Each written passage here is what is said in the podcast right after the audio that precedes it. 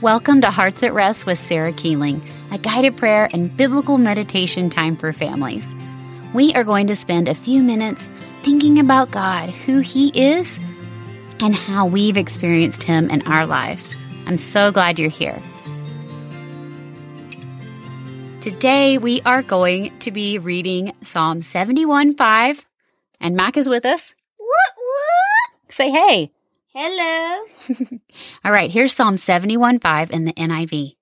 For you have been my hope, sovereign Lord, my confidence since my youth. Okay, I'm going to read that again. And this time I want you to think about who God is in those verses. What can we learn about God from those verses? And who do they tell us that God is?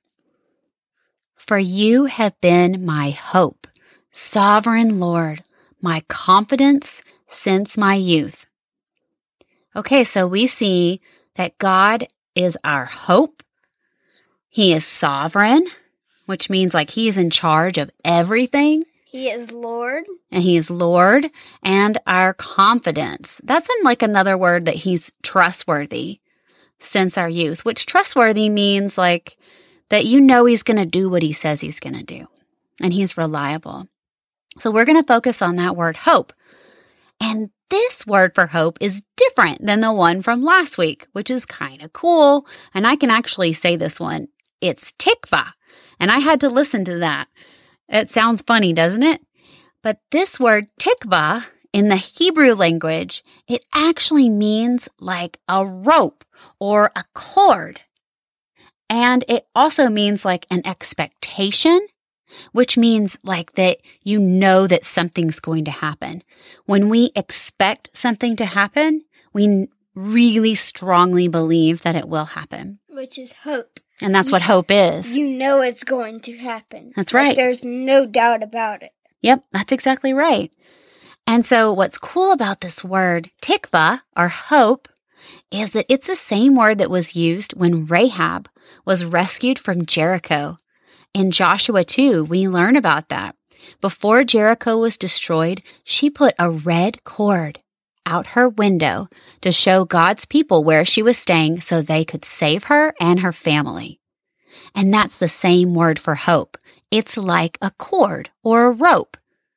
Now, what's cool about this is that Rahab had to act in her hope. She didn't just wait and do nothing and play Monopoly while she was waiting for them to rescue her. right, Matt? She did something.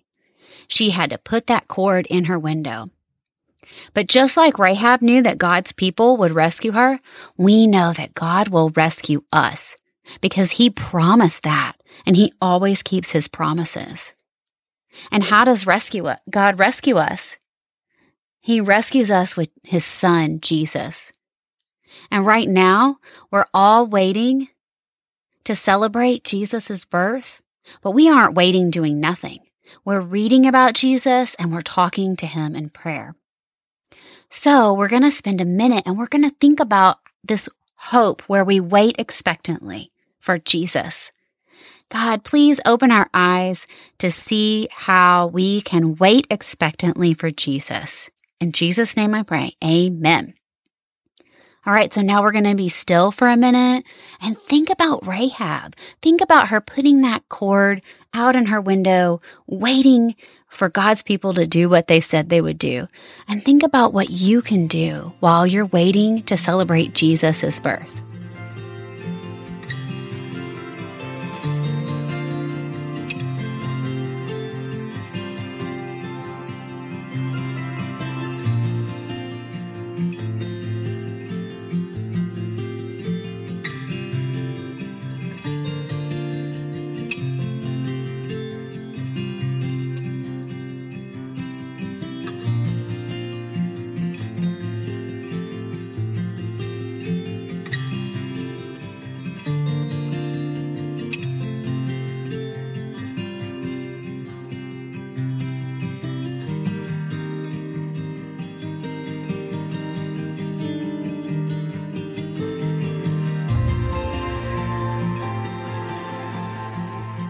God, you are our hope.